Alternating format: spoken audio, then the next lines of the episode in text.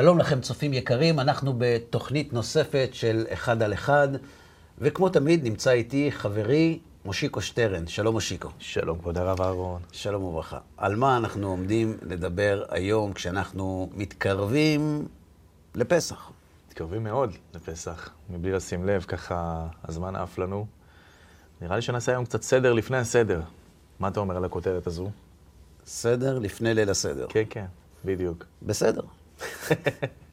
בסדר ולא בסגר. אגב, שאל, ש, ש, שאל אותי פעם, הייתי, כשהייתי גר בחו"ל, היה, היה, היה שם הרב לופיאן, הבן של רבי לופיאן, הוא היה רב שם בהונג קונג, והגעתי בבוקר למשרד, הוא אומר לי, מה נשמע אהרון? אני אומר לו, בסדר.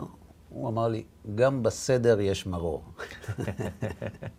אבל שיהיה בסדר, בלי מרור. כן, לגמרי. אז זהו, אתה יודע, יש מין תחושה כזאת שאנחנו יכולים להגיע לסדר הזה השנה, לפחות מי שחי את אה, שנותיו ב- ב- בימי השפע האלה של עשרות השנים האחרונות, לדעתי בפעם הראשונה אנחנו יכולים לחוות איזה סוג של חוויית הזדהות עם יציאת מצרים על אמת. כן, נכון. נכון? נכון מאוד. זאת הפעם הראשונה שבאמת אפשר יהיה להעביר את זה הלאה לילדים שלנו, וגם הם כבר די מרגישים על מה אנחנו מדברים. כן, בעיקר בחיפזון.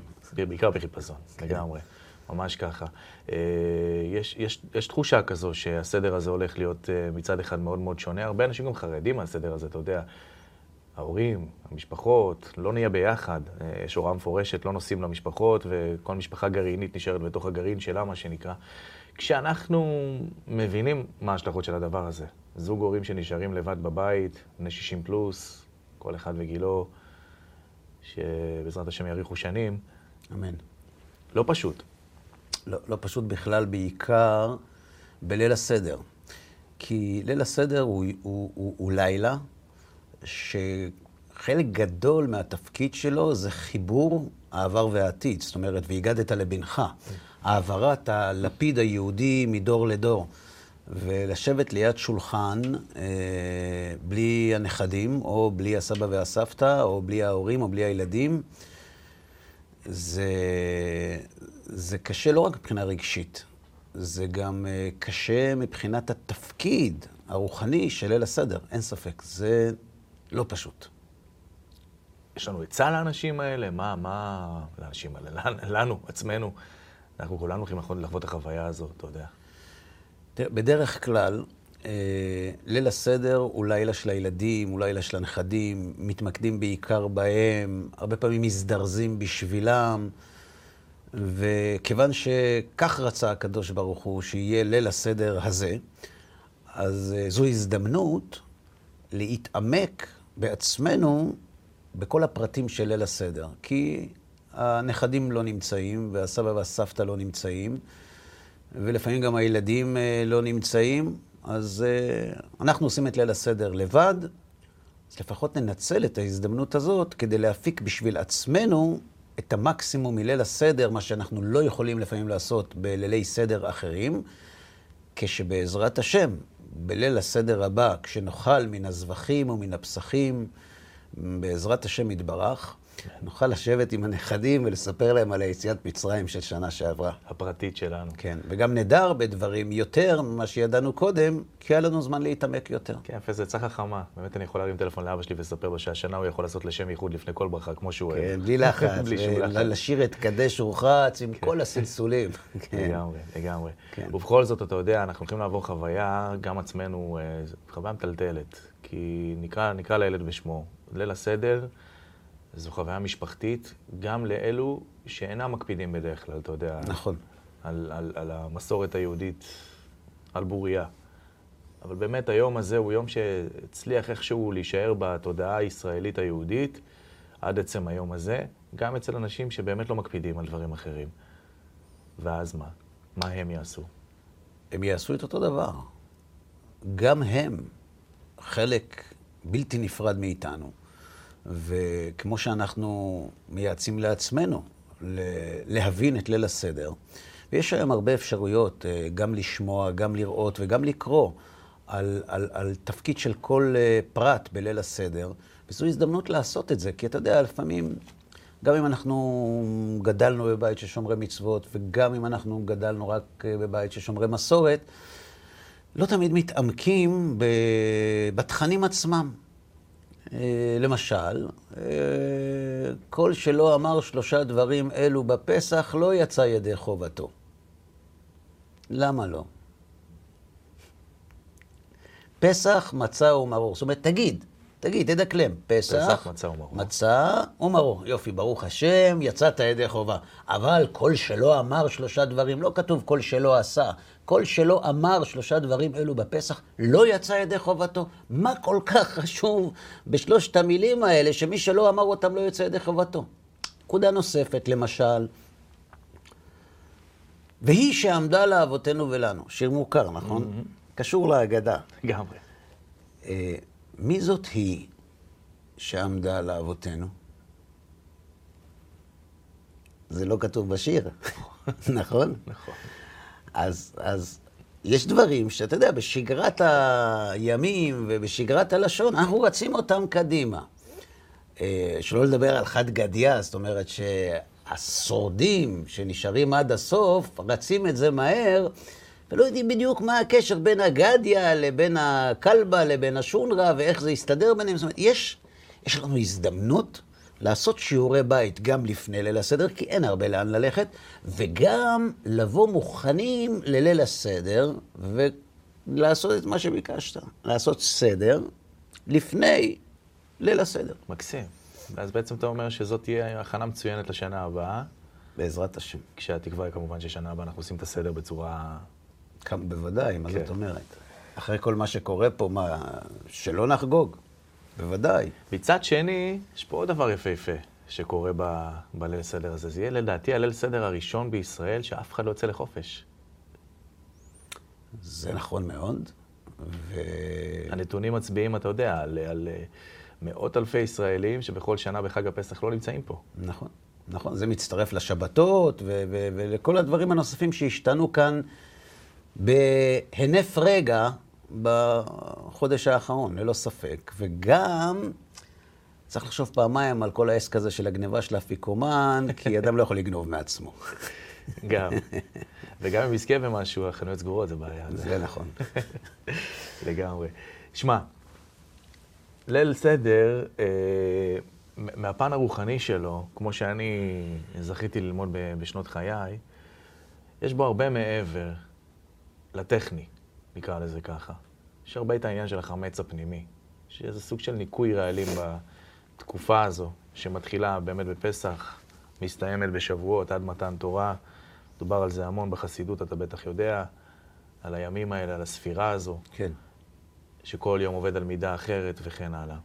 אנחנו יכולים לנצל את המצב הזה שאנחנו נמצאים בו, כי על פניו זה נראה שאנחנו מצפים לנס לאחרי פסח, אבל על פניו זה נראה שבאמת אנחנו נחווה את החוויה של ניקוי הרעלים הזו עוד אה, כמה וכמה ימים טובים. נכון. מסתבר. מסתבר. נקווה שלא. כן. אז בוא נדבר על זה רגע, בוא ניגע בזה. אוקיי, אז בואו נעשה סדר. אה, כמו שאמרתי לך קודם, ליל הסדר, מעבר לכל מה שאנחנו מכירים, יש לו תפקיד. והגדת לבנך ביום ההוא לאמור, בעבור זה עשה השם לי בצאתי ממצרים. העם היהודי בנוי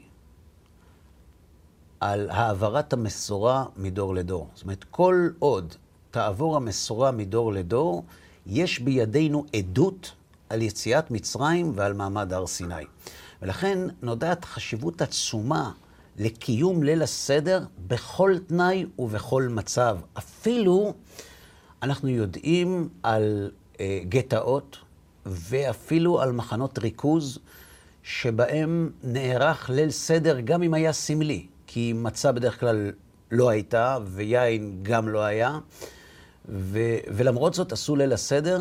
אה, אני חושב שהרב דייוויס, שהיה הרב של רוטרדם, כמדומני, אם אני לא טועה, תיקן נוסח של לשם ייחוד, שאותו צריכים האסירים לומר בליל הסדר, במקום יהי רצון ולשם ייחוד על אכילת מצה, על אכילת חמץ. אה, הנה אנחנו באים לקיים מצוות אה, וחי בהם ולא שימות בהם, והיום אנחנו צריכים לאכול מצה ואין בידינו מצה, ולכן יהי רצון מלפניך שיהיה חמץ זה לפניך, כאילו קיימנו את כל המצווה ככתבה וכלשונה וכולי. ברוך אתה השם אלוקינו מלך העולם, ומוציא לכם מן הארץ. זאת אומרת, הדבקות הזאת בקיום ליל סדר גם על חמץ, הוא, הוא אומר דרשני. אז טוב, אז אפשר לפרש את זה. אנשים אה, רצו להתרפק על זיכרונות העבר, רצו להרגיש שהם נוקמים בגרמנים, שהם ממשיכים בכל מצב לקיים את מה שהם יכולים לקיים, שזה גם נכון. אבל יש כאן עוד רעיון. הרעיון הוא שלא יהיה דור, אפילו אחד, שלא יעביר מאב לבן, מדור לדור, את המידע שעליו העם היהודי מתקיים. ולכן גם, להבדיל, בימים האלה, שאנחנו לא נוכל אולי להסב סביב שולחן אחד ולהעביר את הלפיד מדור לדור, ישנה חשיבות, נודעת חשיבות גדולה לקיום ליל הסדר ולאמירת הדברים, כי עיצומו של ליל הסדר זה והיגדת לבנך. אני רוצה לספר לך סיפור. בכבוד. אצל ההורים שלי בבית אה, היה בליל הסדר קיבוץ גלויות כפשוטו.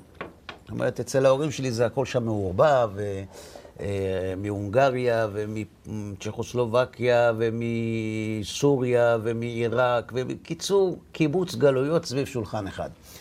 אגב, גם המאכלים היו בהתאם. Okay. אוקיי. זאת אומרת, כל אחד, אה, כרצון איש ואיש. ואני זוכר בתור ילד קטן, זו הייתה חוויה ססגונית, מרתקת. יושבים אנשים, מנטליות שונה, מגלויות שונות, מתקבצים סביב שולחן אחד, ואומרים את אותה אגדה, ואפילו בתור ילד, זה הרשים אותי. בפרט שהיו גם כאלה שנותנים אפיקומנים גדולים. אה, כן. אה, אני רוצה לספר לך סיפור. אה, אצלנו, בעדה שלנו, נהוג שאחרי שעושים את הלחמניה, mm-hmm. ובוצעים את המצה לשניים, אחד לאפיקומן, אחד לזה, לוקחים את החלק של האפיקומן, שמים אותו בתוך כזה מין כרית, לא כרית, ציפה כזאת יוקרתית, יפה, ועורך הסדר לוקח אותה ביד ימין, שם אותה על כתף שמאל, ואומר את הנוסח הבא: משארותם צרורות בסמלותם על שכמם, ובני ישראל עשו כדבר משה. זה פסוק. אוקיי. Okay. ואז כל המסובים שואלים אותו, מאיפה אתה בא? הוא אומר, ממצרים. ולאן אתה הולך? הוא אומר, בעזרת האל לבניין ירושלים. מעביר את זה מעל הראש, זה שיושב מימינו. והוא אומר את אותו דבר, וכולם שואלים והוא עונה, וככה זה עובר. גברים, נשים, וטף, כולם, ואם יש תינוקות, אז שמים את זה עליהם ואומרים בשבילם. מאוד דומה אצלנו, דרך אגב. כן, כן, יש הרבה עדות. מרוקאים עושים את זה. אז עושים את זה, כן. בהילו יצאנו נכון. ממצרים, כן, פחות או יותר אותו רעיון, רק עושים את זה עם קערה, כמדומני. נכון. קיצור, כל שנה ככה. ליל סדר אחד התרחשה תקרית. הגיעו לאחי הגדול, הוא היה אז בן שש או משהו כזה, והוא עומד על הכיסא, ומגיעים אליו, והוא צריך להכריז את כל מה שהוא התכונן. ואז הוא אומר את זה, יורה את זה. צ'רתם זרועות בשנאותם על שכמה, ובני ישראל עשו גבעה משה. ואז כולם שואלים אותו, מאיפה אתה בא? הוא אומר, בבית כנסת. כולם צוחקים, סבא שלי לא צחק בכלל. סבא שלי היה ירושלמי מהספניונים האלה, לא אהב שינויים בכלל. מסתכל על הילד, מסתכל על אבא שלי ואומר לו, יא אבני, מה זה הדבר הזה? אז הוא מנסה להסביר, אבל הוא לא מוכן. מה זה? זה לא הנוסח שלנו. אז uh, אבא אומר לאח שלי, למה אתה אומר שאתה בא בבית כנסת ולא במצרים? אז הוא אומר, כן, לא הייתי במצרים, אני לא משקר, אני הייתי בבית כנסת, וגם אתם כולכם שאמרתם שהייתם במצרים, לא הייתם במצרים, הייתם בבית כנסת, אני ראיתי. חזק. שמע, זו תקרית. איך, איך, איך מתקנים את המצב? יש פה אנשים uh, שדורשים הסברים. אז אבא אומר לו, נכון, כל הכבוד לך שאתה מוכן להגיד רק את האמת. נכון, אתה לא היית במצרים. וגם אני, וגם סבא, גם אנחנו לא היינו במצרים. אבל אתה יודע למה למרות שלא היינו במצרים, אנחנו אמרנו שכן היינו במצרים? אני אגיד לך, סבא עכשיו כועס, אבל כשאני הייתי ילד וסבא ישב על הכיסא הזה, הגיע התור שלי והייתי בגיל שלך. ואז סבא שואל אותי מאיפה אתה בא, ואמרתי לו שאני בא מבית כנסת. אז הוא אמר לי, מה פתאום מבית כנסת? אתה בא ממצרים. אמרתי לו, מה פתאום? אני לא הייתי במצרים ואני לא מוכן לשקר. ואז אתה יודע מה סבא אמר? סבא לא כעס. סבא אמר לי, אתה יודע, סבא שלך, אבא של סבא שלי, שישב לידי, הוא גם לא היה במצרים, אבל כשהוא היה ילד קטן, הוא גם עמד על הכיסא, ואבא שלו אמר לו, מאיפה באת? והוא גם לא הסכים להגיד ממצרים.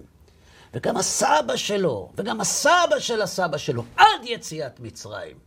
אז בגלל הסבא הראשון שיצא ממצרים, אנחנו גם היום אומרים, מאיפה אתה בא? ממצרים. בשבילי, זה ליל הסדר. ליל הסדר זה להעביר את יציאת מצרים מדור לדור, לילדים שלנו. שכשהם ישבו אריכות ימים ושנים לכולנו עם הנכדים שלהם, והם יגידו להם, מאין אתה בא? והוא יגיד מבית כנסת, אנחנו נוכל לומר לו, לא נכון, סבא של סבא של סבא, אין, אין נתק בשלשלת. ליל הסדר הוא לילה שבו אנחנו מאמתים את העצמאות שלנו, את היותנו לעם, את יציאת מצרים, את מתן תורה, את הכניסה לארץ ישראל, את כל היסודות שאנחנו מעבירים במסורה מאב לבן. ולכן ליל הסדר, מעבר לסדר של קדש, אורחץ, כרפס, יחס, של הסדר ההלכתי, יש תפקיד ללילה הזה.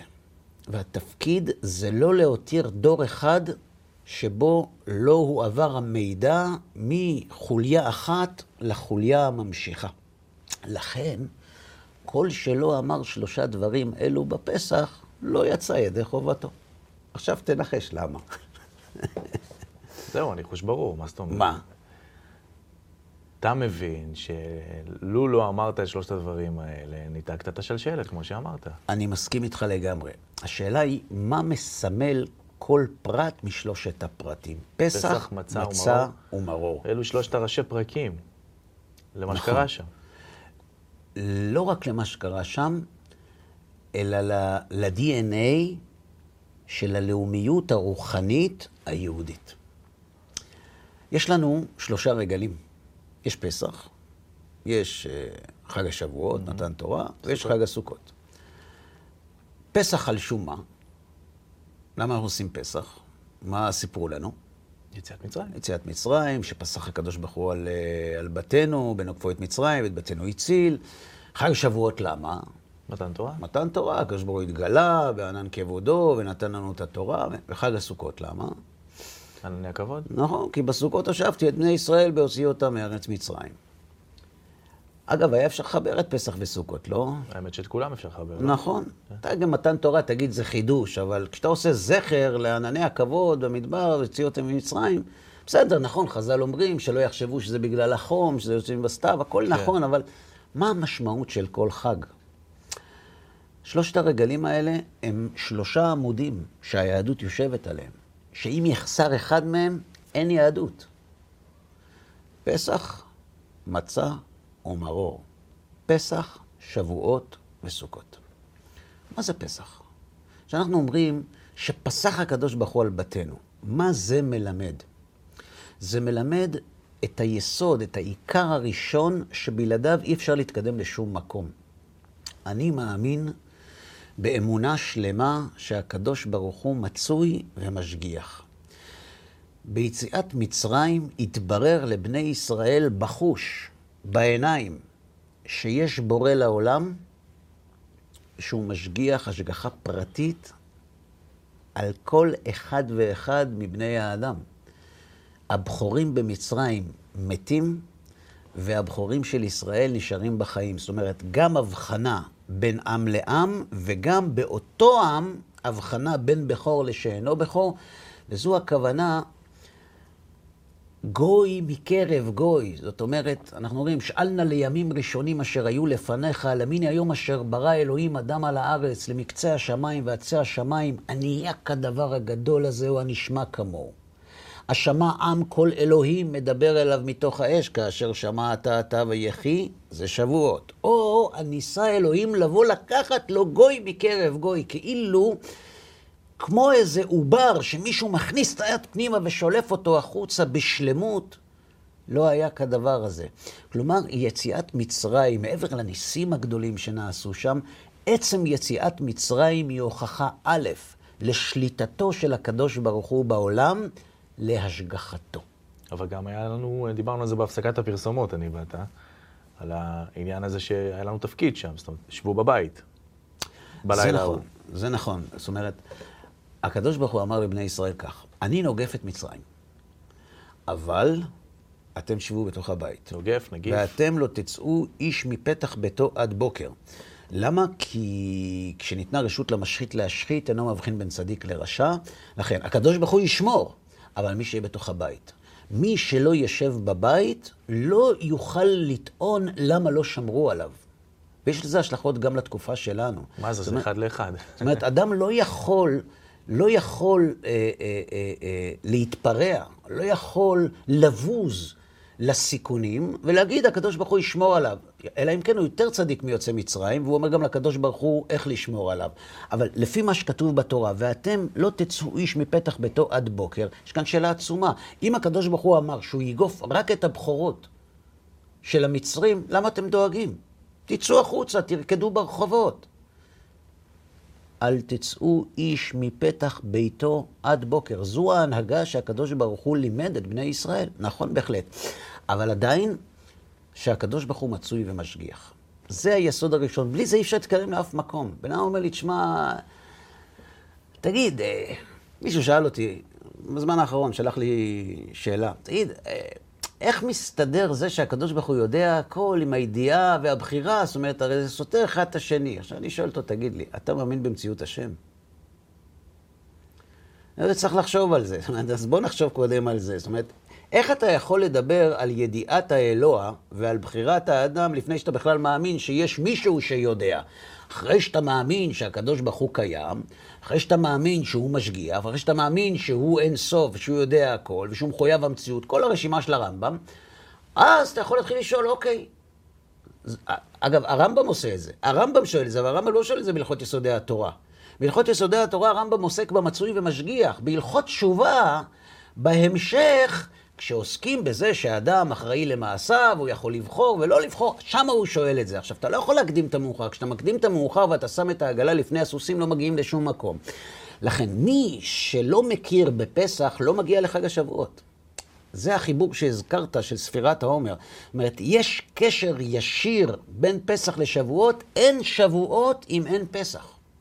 לכן פסח הוא הרגל הראשון, למרות שמבחינת התזמון השנתי, סוכות הוא הרגל הראשון. כי הוא אחרי ראש השנה. נכון. אז נכון שאנחנו רוצים לעשות את זה בחודש האביב, כי בחודש האביב יצאתם ממצרים, בסדר. אז למה סוכות זה לא הרגל הראשון? תתחיל עם סוכות, ונכון, את פסח נעשה באביב, כי אז עשינו ממצרים, אבל למה אתה מתחיל בפסח? החודש הזה לכם. למה? כי בלי פסח אין עם ישראל. בלי פסח אין היום הזה נהיית לעם. ולכן היסוד הראשון שהרמב"ם כותב בי"ג יקרי האמונה, זה אני מאמין שהקדוש ברוך הוא מצוי ומשגיח. זאת אומרת, אם אנחנו מסתכלים על ליל הסדר כ- כלילה פרטי, לא כחוליה מתוך אה, שרשרת, אז מעבר לעובדה שאנחנו צריכים להעביר לילדים, מה אנחנו צריכים להעביר? את העיקר הראשון שהרמב"ם מלמד אותנו. אני מאמין באמונה שלמה שהקדוש ברוך הוא מצוי משגיח. ומשגיח. זה המסר של ליל הסדר. ולכן אתה יכול לראות שבהגדה הרבה מאוד מתייחסים למצוי ולמשגיח. זה העיקר הראשון. עד כאן בסדר? בטח. יופי. מה זו המצה? אז יש הרבה דיבורים על המצה. הזוהר כותב ש, שהמצה זה, זה לחם האמונה, זה מרפא, נכון? אנחנו יודעים שמצה זה, זה ההפך מהחמץ, זה לא לתת לו לטפוח, נכון?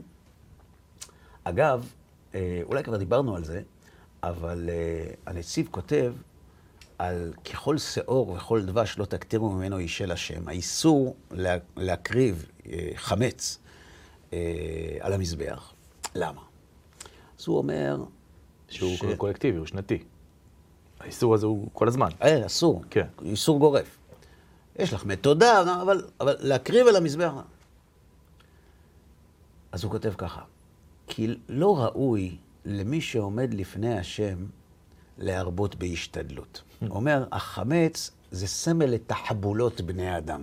עכשיו, תחבולות בני אדם זה בסדר גמור. מה, שמרים, עניינים? כן, ל- לקחת משהו ו- ולקמבן אותו ולעשות אותו יותר, זאת אומרת, זה, כן. זה תחבולות בני אדם. או להמתיק את המזון על ידי דבש, זאת אומרת, זה בסדר גמור, תעשו את זה בבית, הכל בסדר. כשאתה עומד לפני הקדוש ברוך הוא, תיכנס לפרופורציות. את התחבולות שלך תשאיר לבית, אתה עומד לפני השם, בלי חמץ בבקשה, בלי ממתיקים מלאכותיים, בלי תוספות של בני אדם. זה כמובן משתנה לפי המדרגה של האדם, הוא כותב. אבל החמץ הוא סמל ההשתדלות של בני אדם. דוגמה נוספת. אבל חכמי המוסר גם מלמדים שהחמץ הוא מה שמחמיץ את העיסה. ומסמלים את החמץ כיצר הרע ואת המצה כיצר הטוב. זאת אומרת שצריך בן אדם לכבוש את היצר, ללוש אותו, לא לתת לו לטפוח, לא לתת לו לתפוס פיקוד ושליטה. שזה גם פירושים אמיתיים ויפים. עם משל רציני לגאווה. כאילו שזה. גאווה, וכן, תאווה, גאווה, כל מה שיש לנו בחבילה. אבל המצה מסמלת עוד דבר. המצה מסמלת את מה שהקדוש ברוך הוא נותן בלי תוספות שלנו. נכון? שזו התורה. התורה מגיעה מבחוץ אלינו. התורה שבכתב, לא תוסיפו על הדבר אשר אנוכי מצווה אתכם ולא תגרעו ממנו. טוב, מה עם תורה שבעל פה? נדון בה. תורה שבכתב קיבלנו מאת השם בהר סיני, אל תוסיף ואל תגרע. עכשיו, למה זה כל כך חשוב? כי המצה היא חג השבועות. שבועות, יפה. כשיש עם ואין לו תורה, מה הופך אותו לעם?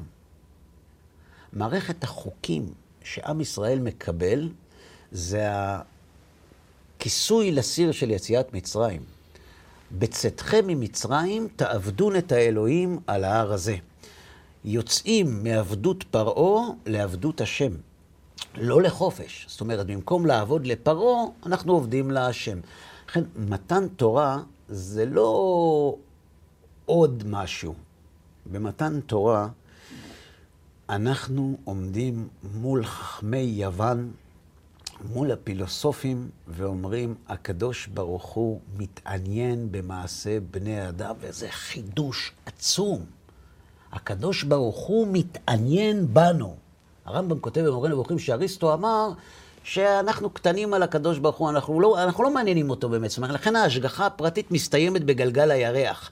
אבל אנחנו בעולם היסודות, יצורים זמניים שיש בהם שינוי, הקדוש ברוך הוא לא מתעסק איתם, כי אין בידיעתו שינוי, ואם ידיעתו תדע אותנו, אז יש בידיעתו שינוי, ואי אפשר תהיה בידיעתו שינוי. בקיצור, עזוב אותך. לא מתעניין, בסדר? מעולה. דווקא כן. דווקא כן. אני תמיד שואל אנשים, תראו, אריסטו היה איש חכם מאוד. הרבה דברים הוא גם טעה, אבל בסדר. אבל גם הרבה דברים אמר יפה. תארו לעצמכם שאריסטו היה מגיע לצלול בדהב, בסיני, ופתאום הוא היה רואה מלא אנשים יושבים ומחכים. אומרים, מה אתם עושים? אנחנו עבריים, יצאנו ממצרים, למה אתם מחכים? המנהיג שלנו אמר שעוד שלושה ימים, הסיבה הראשונה היא תבוא לדבר איתנו. אז הוא אומר להם, מה פתאום, זה לא יכול להיות, הוא לא מתעניין בכם בכלל, הוא לא מתעניין אפילו בי, אז בכם שהוא יתעניין. מה פתאום, הוא לא יתעניין בכם. אבל הוא אמר, תשמע, יש לבן אדם רקורד רציני, הוא אומר ונהיה, זה לא יווני. הוא אומר, לא, לא, לא, זה לא יכול להיות. אמרו לו, טוב, תשאר איתנו, תחכה, תראה. היה נשאר או לא? כנראה שכן. בטוח שכן. למה? הפילוסוף הוא מבקש האמת. נכון. אז הוא היה נשאר רק כדי להראות להם שהם טועים. כן, סקרן. כן. עכשיו, מה היה קורה אם אריסטו היה עומד למרגלות הר סיני, ליד משה, והקדוש ברוך הוא היה מתגלה גם עליו, ואומר, אנוכי השם אלוהיך, אשר הוצאתיך מארץ מצרים בית עבדים, לא יהיה לך אלוהים אחרים על פניי. מה היה קורה לאריסטו? אני חושב. שהוא היה מחייך חיוך עצום ומת. באמת? כן. מחייך חיוך עצום כי, כי הוא מצא את האמת. אוקיי. ומת כי היא לא התאימה לאמת שהוא ידע קודם. אה. שהוא בנה כל החיים. זאת אומרת, כל הסיפור הזה של הפילוסופיה הוא יפה, אבל אני ראיתי. הפילוסופים מדברים על, על החוויה, על, ה, על המחשבה, על, ה, על, על, על, על, על, התיאור של, של, של השכל הפועל. מדברים על הרבה מאוד דברים מופשטים והכול, מגדירים. בא בן אדם, הוא אומר, תראו, הוא דיבר איתי. אז הוא דיבר איתי. או, רבי יהודה הלוי ממשיל את זה ל, ל, לאקדמיה למוזיקה. מלמדים אותך שם, יש מורה מעולה. אשתי הייתה מורה לציור מספר אחת. היא ידעה ללמד מה הוציאה מתחת היד שלה. ציירות בעלות שם. לא ידעה להחזיק מכחול. לא ידעה. יכול ללמד אותך את התיאוריה של המוזיקה ישר והפוך. בא בן אדם ואומר, תשמע, אני לא, לא, לא מכיר את זה, אני יודע לנגן, והוא מנגן ניגונים שממיים, בלי כל התיאוריה שלך. מי צריך את התיאוריה? מי שאין לו את הפרקטיקה. מי שיש לו את זה, לא צריך את כל התיאורים וכל ההסברים. אתם ראיתם כי מן השמיים דיברתי עליכם. תשמע, מה שאתה אומר, אריסטו, זה מאוד מעניין. כשהוא לא מתעניין, זה גם נשמע מאוד הגיוני. אבל דיבר איתנו. תמיד רציתי לשאול אותך אם היו פילוסופים כאלה שהתהפכו במהלך הדרך, שפתאום חזרו בתשובה, שפתאום הבינו שיש. קרה? יכול להיות, אני לא יודע. אני יודע על אנשים, לא על הפילוסופים שאתה מדבר, אבל אני יודע על אנשים שהחזיקו בדעות, אנשים חכמים מאוד, שהחזיקו בדעות אה, הפוכות לגמרי מהתפיסה של היהדות, ועשו שינוי טוטאלי בתפיסה שלהם. לא, אני מדבר דווקא על אלה, ההוגי דעות, אלה הכותבי ספרים, אלה שהשאירו איזו ספרייה אחריהם. היו כאלה. כן? לא הרבה, כן. היו כאלה. בכל מקרה, מעמד הר סיני זה לא רק נתינת התורה. זה הקדוש ברוך הוא מצוי, הקדוש ברוך הוא משגיח ומתעניין במה אנחנו עושים. כלומר, אני חשוב. יש למעשים שאני עושה חשיבות. אם בחוקותיי תלכו, אם בחוקותיי תימסו, אם שמוע תשמעו, ואם לא תשמעו. זאת אומרת, הקדוש ברוך הוא מייחס חשיבות למי שאנחנו ולמה שאנחנו עושים. זה נכון שכמר מדלי וכשחק מאזניים נחשבו, ושמי זה הבן אדם בכלל, ואין בקדושיו לא יאמין, ומלאכיו ישים תהילה, והכל נכון. אבל בתורה כתוב שאכפת לו ממה שאני עושה, אכפת לו אם הדלקתי אש בשבת או לא. באמת אכפת לו. כן. אז מה אנשים אומרים? מה, אתה באמת חושב שזה מה שאכפת לקדוש ברוך הוא? אתה בטח שמעת את זה, לא? מלא. אגב, הטיעון הזה מגיע מתוך אינטואיציה בריאה. אוקיי. כי באמת, מה הביא את הפילוסופים להגיד שהקדוש ברוך הוא לא מתעניין בנו? שהוא גדול. כזה גדול, אנחנו... זה, זה, זה אפילו לא חוצפה, זה פשוט טיפשות מצידנו לחשוב שהוא מתעניין בנו. כי באמת, אם הוא אין סוף ולנו יש סוף, אז כאילו מה... כן. זה בכלל לא מתחיל. אתה סוג של מגלומניה. כביכול, כן, כן. אתה מעלה את עצמך למקום, מי אתה בכלל? זה בא ממקום נכון, כלומר, הטענה, אכפת לקדוש ברוך הוא מה יש לי בצלחת? תגיד, באמת, איך קשרתי את הנעליים? זה מה שאכפת לו? אם סופר לי, עומד לי עם שעון, מתי אכלתי בשר, מתי חלב, שאני לא אערבב אותם ביחד, ועם הכפית, אז צריך להגעיל אותה או לשים אותה באדמה. למה אתם מקטינים את הקדוש ברוך הוא? ככה טוענים אלו שלא מאמינים בו, אבל רוצים להגן עליו. כן. אני אומר, אתה צודק. זה באמת לא נשמע הגיוני. באמת, ההיגיון בצד שלך. אתה יודע, בגמרא קוראים לזה ולטעמך. כשאתה רוצה לשאול מישהו שאלה על מה שהוא אמר, במקום לתת לו תשובה וזה, תשאל אותו, אדוני, אתה צודק, אבל לשיטתך. אתה לא יכול להחזיק את המקל משני הצדדים, נכון? נכון. אז בוא נעשה ולטעמך אחד. אוקיי. ולטעמיך. כן. תגיד, אז אתה באמת חושב שבדברים קטנים הוא לא מתעניין? מה פתאום? תגיד לי, מי ברא אותך? הקדוש ברוך הוא. ואתה גדול או קטן? אה, לא יודע, זאת אומרת, בוא, בוא נחשוב. הוא אין סוף. לך יש סוף? ודאי. אל מול אין סוף, יש הבדל בין אדם לגרגיר של אבק? סיים. אותו דבר. אז אם אתה אמרת שהקדוש ברוך הוא ברא אותך, ואם אתה מסכים איתי שאתה קטן בדיוק כמו גרגיר של אבק, והוא ברא אותך, זה לא אומר שהקדוש ברוך הוא דווקא מתעניין בדברים קטנים, כמוך. אז אם בדברים קטנים כמוך הוא מתעניין עד כדי כך שהוא החליט להמציא אותך מאין, אז למה שלא אכפת לו מה יש לך בצלחת? זה אותו קטן. אתה אומר בעצם זה שהוא ברא אותך, הוא מתעניין בך. נכון, הוא מתעניין בדברים קטנים. אה, אוקיי. לכן הטיעון הזה, מה אכפת לקדוש ברוך הוא, זה טיעון ריק מתוכן. במעמד הר סיני קיבלנו את המצה. במעמד הר סיני קיבלנו את התורה שמעידה שהקדוש ברוך הוא מתעניין במעשה בני אדם ומגיב למעשה בני אדם כי הם חשובים לפניו. וזה היסוד השני. אז יש לנו פסח, שזה כנגד מצוי ומשגיח, ויש לנו מצה כנגד מתן תורה. עכשיו הגענו לחג הסוכות. זה המרור, אתה אומר. אז זה המרור, עכשיו זה קצת לא מסתדר, כי והיית אח שמח, ושמחה בתשואבה, והכול. כן, אבל שבסוכה, צא מהדירה, אולי זה. אז זה מרור. אנשים- ילדים מחכים לזה כל השנה. זה כן, ילדים כן. לא יודע אם אבא, אבל ילדים כן. מה הסוכה מסמלת? באוספך מגורנך ומעקבך, חג סוכות תעשה לך. מה הסוכה מסמלת?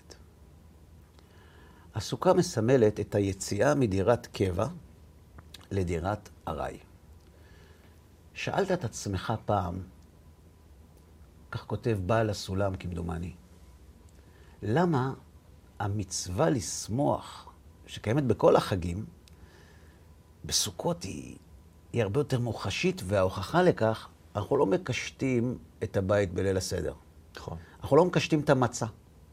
אנחנו גם לא מקשטים את התורה. אבל את מצוות סוכה אנחנו מקשטים, זאת אומרת, כל כך הרבה קישוטים, שתהיה יפה הסוכה. למה זה כל כך חשוב? חג הסוכות זה בעצם חג המבחן לשרידותה של היהדות ולשרידותו של העם היהודי. תראה, הרבה עמים קיבלו עצמאות. הרבה עמים חוקקו חוקים. אבל השאלה הגדולה היא, מה אנחנו מוכנים לשלם תמורת פסח ושבועות? כמה מוכנים לשלם? זאת אומרת, ללכת אחרי השם כשטוב זה נפלא. ללכת אחרי השם כשהוא נותן זה, זה נפלא. אפילו פרעה, כשהבין שהשם בצד שלו, אמר על יוסף, למרות שהוא לא היה מאמין בקדוש ברוך הוא פרעה, אני נמצא איש כזה אשר רוח אלוהים בו. היה איזה חבר כנסת אחד, שבליל הבחירות, כשהוא שמע שהמפלגה שלו זכתה ב-16 מנדטים, אה, המצלמה, והוא, זאת אומרת, הטיקט שלו היה נגד הדתיים. כן. המצלמה קלטה אותו אומר, כשהוא הוא שמע כמה הוא קיבל, יש אלוהים. כן, כן. כשהקבוצה שלך מבקיעה גול, תמיד הוא קיים. כן, השאלה מה קורה כשלא. כשהתוכניות שלך מתאימות לתוכניות של הקדוש ברוך הוא, כולם אומרים תודה לאל. השאלה מה קורה כשזה הפוך. מה קורה כשהתוכניות שלך והתוכניות שלו מתנגשות. כה אמר השם, זכרתי לך חסד נעורייך, אהבת כלולותייך, לכתך אחריי במדבר בארץ לא זרועה. עם ישראל הולך אחרי הקדוש ברוך הוא אלפי שנים, במדבר, באש, במים, בשריפות, בסקילות, בחניקות ובכל מיני מיתות משונות. זה חג הסוכות. כמה אנחנו מוכנים לשלם בשביל המצה ובשביל הפסח? כמה מרור אנחנו מוכנים לאכול? זה חג הסוכות. אז למה אנחנו שמחים דווקא בחג הזה? למה?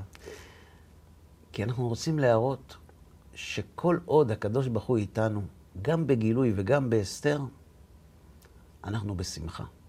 אנחנו שמחים בהנהגה הנסתרת בדיוק כמו בהנהגה הגלויה. ועל פי הקבלה, יש גם מעלה יתרה בהליכה אחרי הקדוש ברוך הוא בהנהגה הנסתרת, מאשר בהנהגה הגלויה, כי כשאתה בהנהגה נסתרת, אתה לא מקבל כלום, ואם למרות זאת אתה הולך אחרי הקדוש ברוך הוא, זה סוג של, של, של משהו כמו לשם שמיים, כן? כן. פחות או יותר. הקרבה. הקרבה, נכון. ולכן, הפסח, השבועות והסוכות, זה הבסיס של עם ישראל. ולכן מתחילים בפסח ולא בסוכות. על מה אתה משלם, אם אתה עוד לא יודע? לכן, קודם כל, הוא מצוי ומשגיח. אחר כך, הוא נתן לנו תורה והוא מתעניין בנו. ואחרי עכשיו בוא תגיד לי כמה אתה מוכן לשלם על זה. לכן הרגלים מתחילים מפסח ולא מסוכות. רבן גמליאל אומר, כל שלא אמר שלושה דברים אלו בפסח, לא יצא ידי חובתו. בלי שלושת הדברים האלה, לא יצאנו ממצרים. נשארנו שם. צריך פסח, צריך מצה וצריך מרור. אבל גם במרור יש סדר. הרב לופיאן זצ"ל אמר לי, גם בסדר יש מרור. אנחנו יכולים להגיד, גם במרור יש סדר. ברוך שומר הבטחתו לישראל, ברוך הוא. איזו הבטחה? איזו הבטחה? ההבטחה שהקדוש ברוך הוא ישמור עלינו לאורך כל החושך, לאורך כל הסוכות שאנחנו נעבור בחיים. וזו ההבטחה שהקדוש ברוך הוא שומר לנו, היא שעמדה לאבותינו ולנו. יפה. שבכל דור ודור עומדים עלינו לכלותנו. והקדוש ברוך הוא מצילנו מידם. זאת אומרת, נכון פסח, נכון מצה, נכון הרבה מרור, אבל אם תסתכל בתוך המרור, מהחרכים של הסכך אתה תראה כוכבים, כי גם בהסתר יש סדר, גם במרור יש סדר. ההשגחה האלוהית מלווה את האדם עם הבטחה נצחית. ואף גם זאת בהיותם בארץ אויביהם, לא מאסתים ולא גאלתים לכלותם, להפר בריתי איתם, כי אני השם אלוהיהם. אגב, בשנת 1962 התכנסה ועידת הוותיקן השנייה כדי לדון בהרבה דברים חשובים שהיו על הסדר. אחד הדברים זה חזרת העם היהודי לארץ ישראל בקום המדינה, קיבוץ הגלויות כן. וכולי. זה היה משבר גדול מאוד בנצרות, כי, כי הם אלפי שנים חיו על האמונה שאנחנו חס ושלום נדחינו, והקדוש ברוך הוא בחר לו חלילה וחס ופרה לפומיו עם, עם חדש, ו, ואנחנו נולדנו לסבול ונשארנו כדי לסבול, ו, ופתאום חזון הנביאים מתקיים בישראל שבבשר ולא בישראל שברוח? שלוש שנים הם ישבו על זה, עד 1965. הם לא כוננו איתנו יחסים דיפלומטיים מהוותיקן. וואו. עד שנות ה-90. אנחנו עצם בגרון לנצרות. לא יכולים לבלוע, לא יכולים להוציא. כי הם היו בטוחים שהקדוש ברוך הוא מאס בנו. ואם תסתכל בהיסטוריה, לא כך עוסקים בזה, אבל תגלה שהיו לא מעט אנשים שהמירו את דתם. בגלל זה? כיוון שמי שהסתכל החוצה היה צריך להיות פנאט קיצוני כדי לא לספר ללב שלו את מה שהעיניים שלו רואות. איך הנצרות מתפשטת, מתעצמת וצומחת ומתהדרת, ומצד שני האסלאם בתקופה מסוימת. ואנחנו? הבט משמיים וראה כי היינו לעג וקלס בגויים, נחשבנו כצאן לטבח יובל, להרוג, לאבד, למכה ולחרפה, ובכל זאת שמך לא שכחנו, נא אל תשכחנו. היה קל מאוד לאבד את האמונה בנצחיות עם ישראל. קל מאוד, אני, אני לא רוצה להגיד שמות, אבל היו אנשים שהיו נחשבים לרבנים בעלי שררה. לא המון, אבל היו. גדולי המסטינים שקמו לנו. בוויכוח טורטוסה, ולפני כן. ובוויכוח הרמב"ן, והיו הרבה ויכוחים. הם היו מומרים, משומדים. ובאיגרת שכתב יהושע הלורקי לרבו יהושע מבורגוס, בורגוס היה, הייתה עיר כמו תל אביב. אז הרב שלו המיר את דתו. אז הוא שלח לו איגרת, אולי בגלל זה אמרת, אולי בגלל זה אמרת, אולי בגלל זה, הוא אומר, לא. ברור לי שזאת האמת, חס ושלום, הפרעה לפומאי, זאת אומרת, הוא פשוט לא היה יכול לעמוד בסתירה הזאת שבין כשאתם יורדים, אתם יורדים עד לעפר, לבין הנצרות שהייתה זוהרת ותוססת ומושכת כל כך באותם ימים. ברור לי שאם הוא היה חי היום, הוא לא היה חושב על זה אפילו. כי מי האמין שזה יקרה? מי האמין שהגופה הזאת, הלאומית, תצא מחדר הקירור, תנער את האפר כאילו לא קרה כלום, ותלך הביתה? ברוך שומר הבטחתו לישראל. ההבטחה, ואף גם זאת בהיותם בארץ אויביהם, אנחנו לא מסוגלים להכיל את זה. אנחנו חיים היום במדינת ישראל, אנחנו מרגישים בארץ ישראל, מרגישים בבית, המדינה שלנו, הארץ שלנו, אנחנו מנהלים את עצמנו, ברוך השם, הכל יפה. אין לנו טיפת יכולת להעריך איך הרגישו. רבי יהודה הלוי, אתה יודע איך הוא קרא לספר שלו? Mm. חושבים כוזרי. כן. מה פתאום? הספר להגנת הדת המושפלת והבזויה. וואו. כן, זה השם. רק הוא לא מוכר טוב, אז שינו אותו. כי הדת היהודית ועם ישראל היו מושפלים ובזויים וסחופים בין העמים. וכדי, כשאבא היה אומר לילד שלו, בני, נדע לך, השם בחר בנו. אז אם הוא היה ילד טוב, הוא לא היה מקשה. אבל בפנים מה הוא הרגיש? מה הוא הרגיש בפנים? ככה זה נראה, מי שבוחרים בו. עזוב, בוא נלך יותר, עזוב, זה רחוק, ימי הביניים, נדבר על היום. לפני מאה שנה. מאה שנה. כן. אלף תשע מאות. מאה עשרים שנה. אתה יודע מה, מאה חמישים שנה. יושב ילד על שולחן ליל הסדר, כמו שתיארתי לך, עם סבא וכולם יושבים, ו... ו... והילד שר אה, מה נשתנה, ואומרים גם אה, לפני כן הלחמניה, השתה אכל לשנה הבאה בירושלים, השתה עבדי לשנה הבאה בבני חורין, כן, כמו שכולם אומרים. Mm-hmm. אם הילד היה כנוע, הוא היה שותק, אבל אם הוא היה קצת חריף, הוא היה אומר לאבא, אבא, הש... השנה פה, ואיפה שנה הבאה? ג'רוזלם. או... תגיד, אבא, זה פעם ראשונה שאתה אומר את זה. סבא, אתה, כשהיית ילד, אבא שלך אמר לך את זה? אז תגיד לי, אבא, אתה באמת מאמין במה שאתה אומר? בינינו, אבא. אתה מאמין במה שאתה אומר? אתה סתם חושב שהיהודים שחיו בגרמניה מאז מנדלסון וכל ההתבוללות וכל זה, מה, הם היו טיפשים? הם הרגישו שאין תקווה. אז בוא נהיה גרמנים בני דת משה. אבא, אתה באמת מאמין שזה יקרה? אז אבא לא היה עונה, אמר לו, בטח, כן. הוא לא היה אומר, טוב, זה כנראה בשביל התקווה, שעם כל הצרות, שחייבת להיות תקווה, כי כששמים תקווה הכל נופל. כן. מושיקו, אנחנו פה. עם כל הקשיים, עם כל הניסיונות, עם כל הגזרות, עם כל המלחמות. אנחנו פה.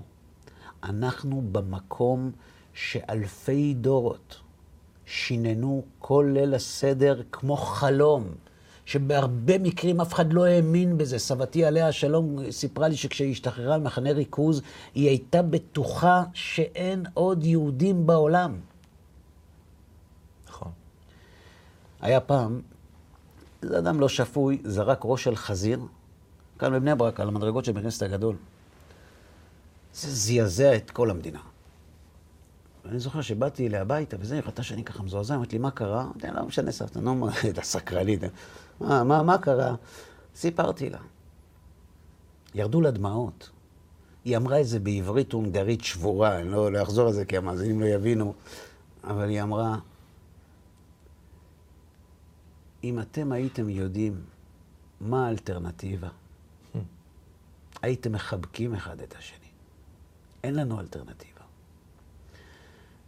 אנחנו פה, אנחנו בארץ ישראל, אנחנו, נכון, חוגגים את ליל הסדר אולי לבד, אבל אנחנו חווים את ליל הסדר כמו שדורות על גבי דורות לא זכו לעשות. אז לפחות ננצל את ליל הסדר הזה, המצומצם, כדי לחוות את מה שאבותינו לא חוו, כדי לשנן לעצמנו את כל שלא אמר שלושה דברים אלו בפסח, את, את פסח, את מצה, את... יש זמן, אין לאן למהר. זה הזמן לעשות סדר. אתה יודע, כשאתה בטח מכיר את זה, כשאתה עובר הרבה עבירות תנועה, אז קוראים לך לנהיגה מונעת. כן, במקרה אני... הטוב. כן, נכון. אז אני מרגיש שאנחנו בליל סדר שהוא נהיגה מונעת. אם אתה מבין קורס רענון. כן, קורס רענון, בדיוק. קורס רענון. קורס רענון. לפני כמה חודשים, כשעוד היה אפשר לטוס, טסתי באל על, והציעו לי את הצמיד הזה. כן. בצמיד הזה יש פה מיקרוצ'יפ, כן. שבו כל התנ"ך. באמת? כן. יפה. במין סוג של טכנולוגיה כן. מסוימת, הגדלה של פי עשרת אלפים ומשהו. אפשר לראות את זה ממש, ראיתי את זה בסרטונים, מאוד מאוד מעניין. עם מלא אישורי אה, כשרות כאלו ואחרים, שבאמת הדבר הזה נכון ועמוק. בפעם הראשונה שראיתי את זה, אז גיחכתי, טוב, מי צריך ללכת עם זה? בפעם השנייה שראיתי את זה, אמרתי, רגע, בעצם זה סממן מאוד מחזק. אני יכול ללכת עם כל התורה עליי, ככה בתוך הצ'יפ הקטן הזה. וזה עושה לי איזה סוג של משל לפסח. כי נתת פה עכשיו בעצם את שלושת המרכיבים, שלושת הסממנים, שלושת הגלולות האלה, שאם אתה בולע אותם, כל אחד בחגו, אז אתה יהודי. זה מלא. פסח, מצה ומאור, זה המיקרו-צ'יפ של העם היהודי. ממש ככה. כן. אז צריך לקחת את זה מהיד, ואז זה על לבביך. בדיוק. כן, בהחלט. אוקיי, מושיקו, מקווה שהועלתי. תודה רבה. תודה רבה לך שהגעת שוב. תודה רבה גם לכם, צופים יקרים, שהייתם איתנו לעוד תוכנית. אנחנו מאוד מקווים שנהניתם, ובעזרת השם ניפגש בתוכניות נוספות, ובשנה הבאה נזכה כולנו לעלות לירושלים ולאכול מן הזבחים ומן הפסחים בשמחה גדולה. כל טוב לכם.